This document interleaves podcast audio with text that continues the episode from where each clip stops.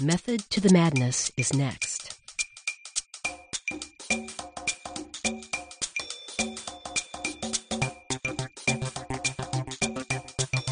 You're listening to Method to the Madness, a bi weekly public affairs show on KALX celebrating Bay Area innovators. I'm Lisa Kiefer, and today I'm interviewing Lisa Curtis, the founder of the mission driven company Kuli Kuli, that uses the nutritious leaves of the moringa tree to solve malnutrition and poverty in developing countries. They support the farmers who grow it and put the leaves in their nutritious health bars.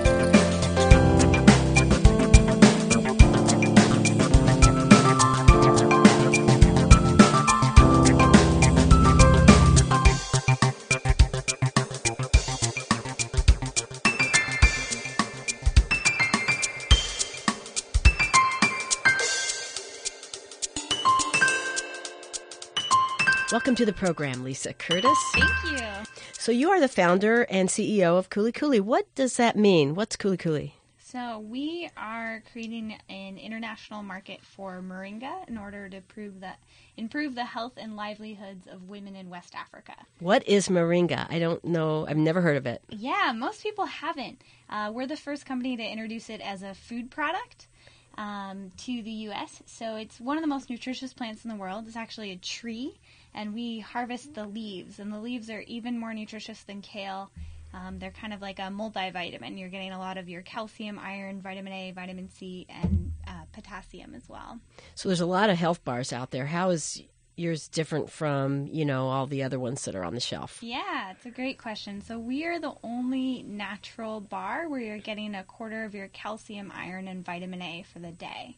Um, so all of our bars have less than six ingredients. They're all natural, um, and they make you feel really good. So what are the ingredients? Um, so in our black cherry flavor, you've got cherries, dates, almonds, moringa, and a little bit of agave. In the chocolate one, you've got similar, except you add chocolate. Um, and in our crunchy almond, you just have four ingredients: dates, almonds, moringa, and a little bit of agave. So is it Moringa oleifera? Is that the name of the yeah, tree? that's the full name. Why don't we know about this here? it's a good question. Um, I mean, it is eaten all across all across the tropical belt, so you find it everywhere from Africa to India to Haiti.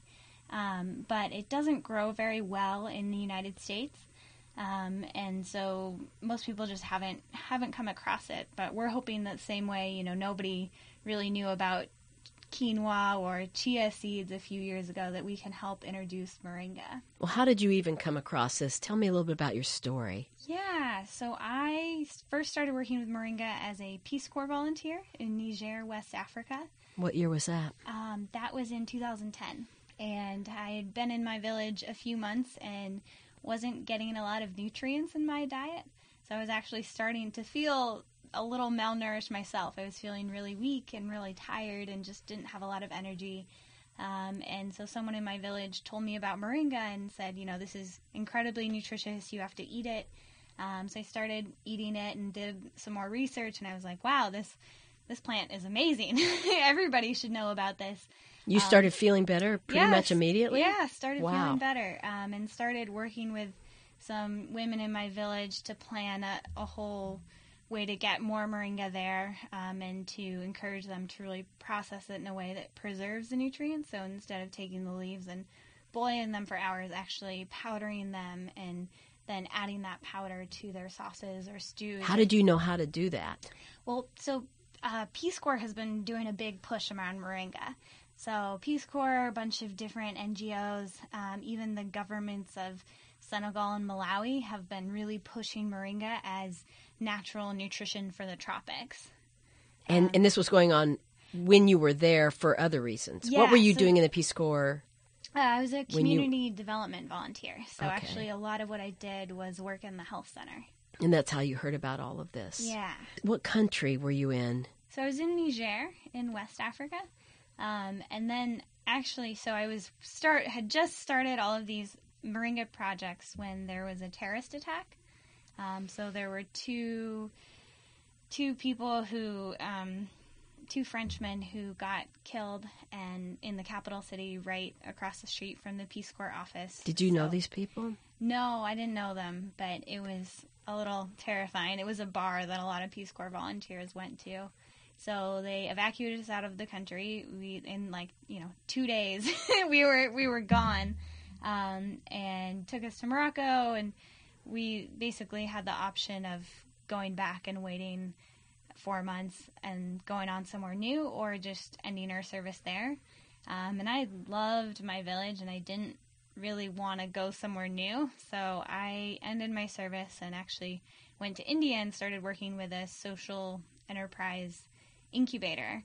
Um, and that was where I really started to think more about social enterprise and, you know, kind of asking myself the question like, why isn't anybody doing some of this innovative work with nutrition? Like, we've been shipping American corn over to Africa for the past 50 years, and it hasn't actually really helped anyone on the Right, we have this terrible history of just dumping stuff there and nobody knows what to do with it, too. Yeah, exactly. No And, training or so. Um, so came up with the idea. Well, maybe I can do something with moringa, and you know, maybe use that as a tool to help improve nutrition and livelihoods over there. So, how long did it take you to research and figure this all out and what you needed to do? it it it's been a it's been quite a process. So I you know I got back to the U.S. in uh, summer of 2011 and started kind of thinking about it then, and then found one of my best friends since I was little has been doing consumer packaged good consulting and taking basically you know General Mills will come to them with the idea of we want to do a breakfast shake, and then they'll formulate a product, take it through all the consumer testing, and then actually take it to market. Um, and so she was like, "Well, we can do it. Like, let's you know, let's start." So we started just testing in farmers markets, seeing what different levels of moringa people liked, um, you know, what different ingredients in a bar people liked. Um, and then last June, we did a big crowdfunding campaign and raised fifty-three thousand to do our first manufacturing run. Kickstarter or Uh, Indiegogo? Indiegogo. Okay, and how long did it take you to raise that money? Well, we raised twenty-five thousand in a day. Oh my goodness! So- How did you market your your um, It, crowdfunding? It went viral. It was amazing. Um, so you know, obviously, we all hit up all of our friends and family, but then had a lot of people who then sent it on to their friends, who sent it on to their friends. I had this one email from my friend's mom's friend who had donated to our campaign and just said, you know, I love what you guys are doing. It actually made me cry watching your video. Keep it So up. you had a video made that a really. video that yeah that really told the story. What was so um, moving about the video? Tell me about that. And when did you make that video? We made the video um, in uh, May. Okay. think. Yeah, I think it was moving because it was it's a very personal story. I mean, it was it was kind of me saying I I went to the Peace Corps and I started working with this plant and it's amazing and I You talked about your own malnutrition. yeah, I talked about that and Wow. talked about how this this is one of the most nutritious plants in the world and grows naturally in a lot of countries that suffer from malnutrition, but it's being really underutilized and we have an opportunity to get more people to grow it and use it um, and do it in a way that is sustainable. So, So, how are you doing that? Um, I want to get deeper into that because so many times, you know, we take a product and we end up getting all of the product in the developing world, and it doesn't leave anything for the people back there. How are you managing that process? No, that's a great question. Um, and one of the things we've been really careful to do is to grow more moringa than we're actually importing here. So our main partner is this awesome nonprofit in Ghana that does a lot of nutritional education, helps women set up cooperatives to grow moringa, um, to use it in a way that preserves the nutrients, and to sell it locally as well as selling it to us. We're not fair trade certified yet. We should be soon, but we are paying very fair wages. And so some of these women are making up to $300 a month, which, for reference, as a Peace Corps volunteer, I made $75 a month. And they probably, that's probably a lot in their Yeah, local economy too. Is that nonprofit checking to make sure that the practices are clean and organic or, you know, whatever? yeah, so we're working on organic certification and fair trade certification. Um, and so that, you know, it all is very fair trade and organic right now, but with the certification, we can prove that to everyone. So it should have that pretty soon. How did you get such an astounding board um, or advisory board? I'm looking at some of these people in the Numi Tea and, you know, some really great Yeah. entrepreneurs. So how They're- did you get do that? They're amazing. Um, I don't know. We've had an incredible Did they come to you, or what happened? So, I mean, they've all come in different forms, but I think just people have kind of heard this story, and then, you know, I've sat down and talked to them, and they've been willing to help us. We've gotten an incredible amount of support from all different places. Because it's such a big problem of being able to actually help those communities rather than just taking. So tell me about yourself. You where did you grow up, and how did you get from A to B? How did you get from wherever you grew up to Peace Corps work? Uh, not a very linear path. Um, I grew up in Alameda and actually almost went to UC Berkeley, but decided that when my dad said that we could do lunch every Friday and I could, you know, live at home if I wanted, I was like, oh no, I got to get farther away. So I went to Whitman College in Washington State and did a lot of environmental community organizing work. I actually worked with the United Nations Environment Program for a while, so I got to go to these big UN conferences and worked a lot on climate change and how do we mitigate that. And one of the things that, you know, at at a lot of these conferences, they're really frustrating, but it was also really interesting to see the perspective of India, China, Brazil, the you know the so-called BRIC, um, of them being like, well, you know, you guys have been doing this, polluting everything for the past hundred or more years, and now we're trying to pull a billion, two billion people out of poverty. So why do we have to cut back when you've been doing this for so long?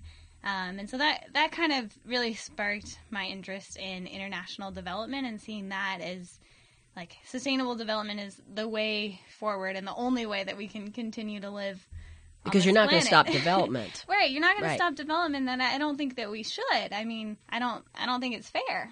Yeah, so I spent a summer in Kenya, um, working with a nonprofit there, and actually helped to start a biodigester project. So using cow dung um, instead of rainforest trees um, for fuel, and yeah, I also worked in the White House for a summer You did Uh, for Obama. for Obama. What did you do there? Um, I was in the political affairs office, so I was writing political briefings for the president, vice president, and first lady. Um, yeah, I actually That had to be pretty interesting. it was pretty interesting. It was pretty high pressure. I actually messed up on one. So Arlen Specter um, was a senator from Pennsylvania and changed his changed from Democrat to Republican a couple times. And I put that he was Democrat when he was Republican on one of the briefings, and Joe Biden caught it. That was that was, but he was really nice. But yeah, that was sort of funny. so how long did that last? That intern? That was a was it an internship? Yeah, for Okay. a summer, and then yeah, just kind of you know I I'm always I've always been interested in politics, but I think especially seeing the polarization of Congress right now, I was like I don't I don't want to do this. I would I would rather go back and kind of do some of the international development stuff. So applied for the Peace Corps, and then right after graduation, I You Went went straight over to Niger. Niger. Okay. Did you get to travel much when you were over there? To other places? You were just really yeah I traveled a bit when I was in India. Well, I want to talk more about this process. Um, you got back home, and you. Where did you come up with the recipe for these kuli kuli bars? By the way, Oh yeah, I think I'm going to taste it right now because I haven't had lunch. But, mmm, wow, this is a chocolate one. It's really moist. How did you come up with the recipe? Um, so Valerie actually did, one of my co-founders. Oh, is she the Um, one you talked about earlier? Yeah, she's the one with real consumer packaged good experience. We kind of did it together a lot in our kitchen, just like mixing in different things and then testing it out on friends and family and then testing it out at the farmers market. So local farmer uh, around here. Yeah, in Oakland. And then, how long was that process of the testing of the recipe? About a year. I mean, we were all working other full jobs. time jobs, and this was kind of a, a side project for a while. And at the same time as we were testing things here, like we were also developing relationships with different organizations in West Africa and sourcing moringa and trying to kind of get that supply chain set up. Are you actually flying over there frequently to work with those people, or do you have someone on the ground that you trust? I'm not.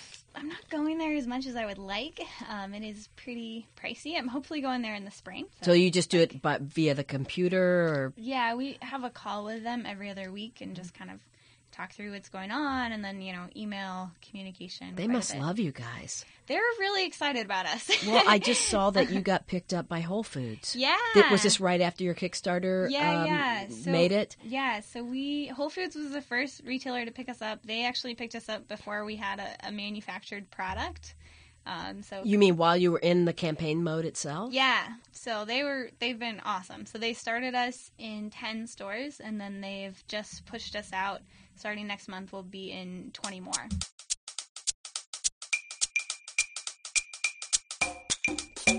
If you're just tuning in, you're listening to Method to the Madness, a biweekly program on KALX celebrating Bay Area innovators. Today I'm talking with Lisa Curtis, the founder and CEO of Kuli Kuli, introducing superfood bars made from moringa leaves.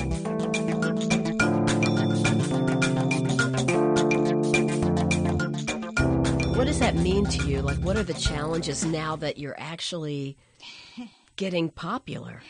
Yeah, it's well, it's a good good challenges. I mean, one of the things is just managing managing our our sales team. Like a lot of you know, a lot of what we do is kind of educating people about moringa, getting them to try the product, and then buy it. Um, so a lot of in-store sampling, demos, and then on the West Africa side, like they've they're definitely able to scale up with us at least for the next year. We think they've there's enough moringa that they're growing, and uh, one of the cool things about moringa is you, you can plant it and harvest it within three months.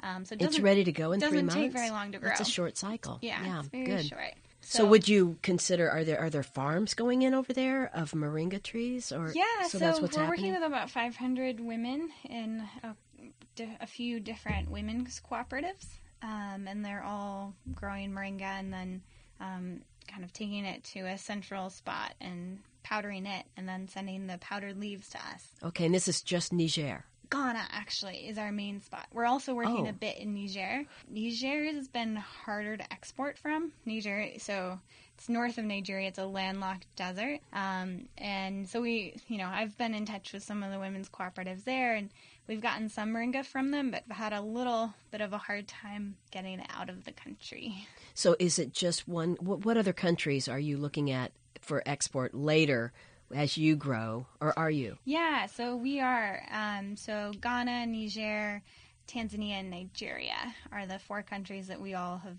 that we've developed relationships with some cooperatives. Now it also grows in other tropical areas like so India, right? Yeah, so definitely India. Um, they actually don't use the leaves as much, but they do use the seed pods. Oh, they do. So they've been using it for some time. I mean, is this an old? It's in Ayurvedic medicine. I mean, the ancient Greeks and Romans used to eat moringa. It's it's very well known in ancient those parts of the world? Yeah. When those So how do they use the pods? What are they? You're putting it in nutritional bars. How are they eating it? So they so the pods are kind of these long string bean looking things, and they actually put them in soups a lot.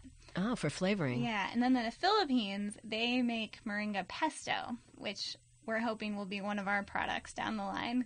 'cause That sounds really sounds- awesome. Sounds really great. Superfood pesto. Has there been an interest on the part of like the Nestle's of the world, these big corporations, in moringa, and if or or not, and why not? Why wouldn't they want to do something good like that? So generally, what we've seen with bigger companies like General Mills and Nestle is that they're they're not usually the ones to bring something totally new to market because it costs them a lot in R and D to develop a product, take it through the whole process, and bring it. Um, and so they they won't do anything with moringa until You've like, proven it. proven it, and then often what they would do is try to acquire us Or to- or to of- compete with or you. to compete. Yeah. you sound like you have this a philosophy around sustainability, right? So, were your parents enlightened about sustainability? Did you grow up in that atmosphere or just living in the Bay Area? Did you pick up on this or did you absolutely pick it up when you were in college? Yeah, it's hard to kind of pinpoint, but my parents are pretty eco minded, you know, where our house is always cold because nobody turns on the heat. and That's true all around the Bay Area. yeah. yeah, high school, I have this distinct memory of my high school Bentley didn't have a recycling program, which was like very frustrating to me as this eco kid. And my mom was like, "Well, if you're, you know, if you don't like it, why don't you just do something about it?" So started this whole cans for habitat recycling program there. That was kind of my first taste of activism of, you know, if you don't like it, fix it. yeah, do something about it. So I looked at your website and it's really nice. It's really well done. Who did your website? Um, so one of my co-founders, so there are four of us that all are founders of Kuli Kuli. One of them is a software engineer and one's a graphic designer. So they did our website, and we do sell quite a bit online. What is the website, by the way? If, if some of our listeners want to know more about you and your product, where yeah. would you send them? www.kulikulibar.com. And how do you spell that? K U L I K U L I B A R dot com. All one word. I think you told me earlier, but tell me again, what does what does Kuli Kuli mean? Yeah, so it's a word in Hausa. It's actually this. What is Hausa? Is a tribe, oh, right? Yeah, Hausa is a tribe. It's the and it's also a language. It's the second most widely spoken African language after Swahili. So Swahili is East Africa, Hausa is West Africa, um, and Kuli Cooley is actually this peanut paste. Um, that in Niger is often mixed with moringa to make this really delicious snack that's how I first started eating moringa. I was in these these kuli kuli snacks, and that was kind of the inspiration for our kuli kuli. bars. Because your bars have nuts in them as well. Yeah, right? they do. It's so peanuts, tasty. I gotta almonds. tell you, I gotta have another bite because it really is good. Oh, good. It's not dry. yeah, it is not dry. Mmm, really delicious. So, are you gonna? What are you gonna be doing next? So we've got a whole we've sketched out a whole pipeline of products. I think next we will probably be looking to stay in the snack category. So something like, you know, sort of moringa fruit leather strips, doing maybe some savory snacks. Um, and then at some point, we would love to do a moringa beverage, like a moringa energy drink. Yeah, it makes sense. And so, would you use the same manufacturing people to do your manufacturing for all these other coming products? Yeah, different factory. You'd have a different co-packer because our co-packer just does bars. Okay. So we'd have to find somebody else who could do something different. And how did you find the manufacturing people? Oh, talked plant? to a bunch of them. So you we, did. You went out and met with people.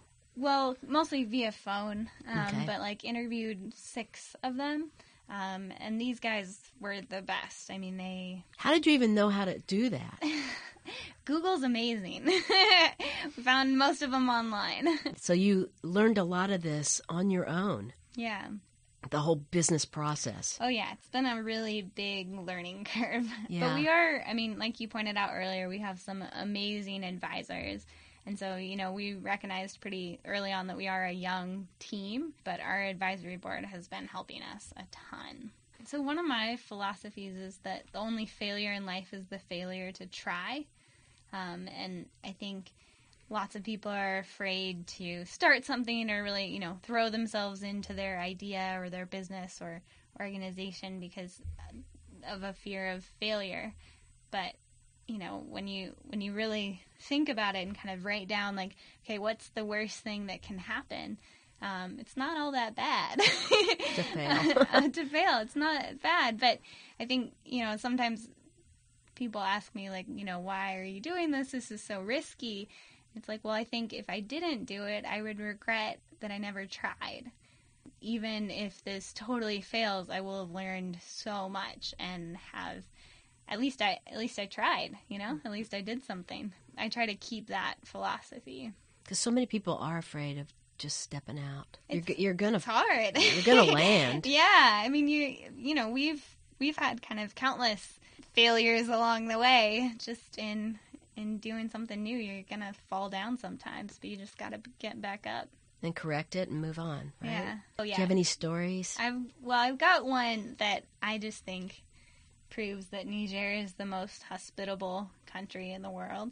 So I was walking down the street, and you know, streets in my village were basically like mud paths full of like there was cow dung, there was all sorts of stuff on in the street, and I had these little flip flops, and I was going down and like, you know, maybe ten or fifteen minutes away from my house, and my flip flop broke. The strap came out, and I was just like, ah. So frustrated, didn't want to walk through all of the like mud and poop and everything. Um, and this guy on the street who I'd never met in my life takes his shoes off his feet, hands them to me, and says, Oh, well, you know, why don't you walk back to your house, get another pair, and then I'll just wait here. And that would happen anywhere else in the world. Now, did he speak to you in English or Hausa. So okay? So you're multilingual. How many languages? Tell me the languages you speak. Um, so I'm pretty decent in Spanish, French, and Hausa and English. Did you know Hausa before you landed over there? No, So Peace you Corps picked it up. Taught us. Yeah, Peace Corps has an amazing language training program, so we picked it up really fast.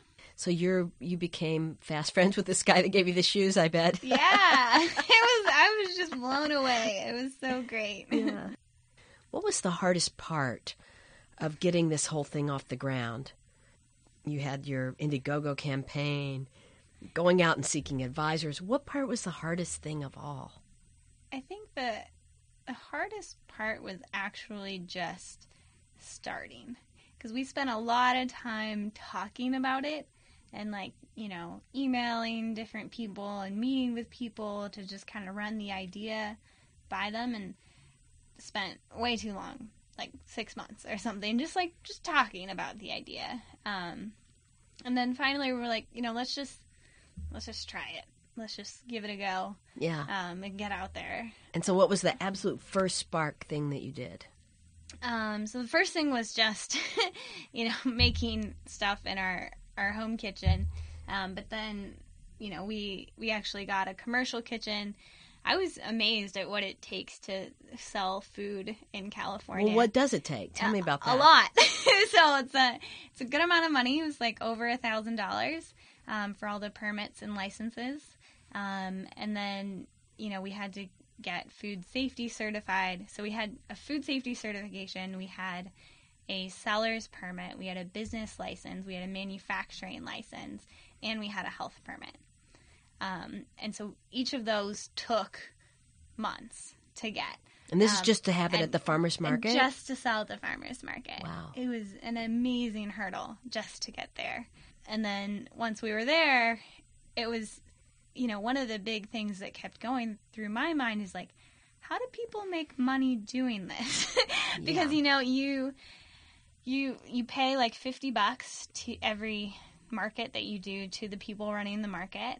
Um, and then there's all the cost of goods that you're selling. And then, you know, we didn't pay ourselves, but if we had, there would have been nothing left over. So, so, when is the point where you start making money? Well, food, unfortunately, is an economies of scale business because, you know, in the U.S., we don't like to pay a lot of money for our food products. What we've come to the conclusion is that we, we just have to grow pretty quickly and have to, you know, sell a lot of places. And once you have those economies of scale and manufacturing efficiencies, then it, it starts to get and a lot critical mass happens, right? Yeah. Well, this is just a really cool story, and I really like the taste of your nutrition bars. Oh, good. Well, you can find them in Whole Foods. So or just- Berkeley Bowl. Oh, Berkeley Bowl as Berkeley well. Bowl as well, yeah. Oh, that's good. Um, and Draeger's and soon to be Mollie Stone's too. Okay. Um, well, if you don't see us, you should ask for us. And so, what happens when I ask for it? They often make a note, um, and a lot of these folks, a lot of these stores we've reached out to, but we want. But when people ask for it, then that shows the store that there's demand, so they're much more likely to actually put it on the shelf. Okay, Yeah. good to know. Well, thank you for being on the program. Yeah, And I wish you a lot of luck, and I'm so excited to finish this bar because it's so tasty. Thank you. Okay. That was Lisa Curtis, the founder and CEO of Kuli Kuli. If you have any questions or comments about this show, find us on the KALX website and drop us an email.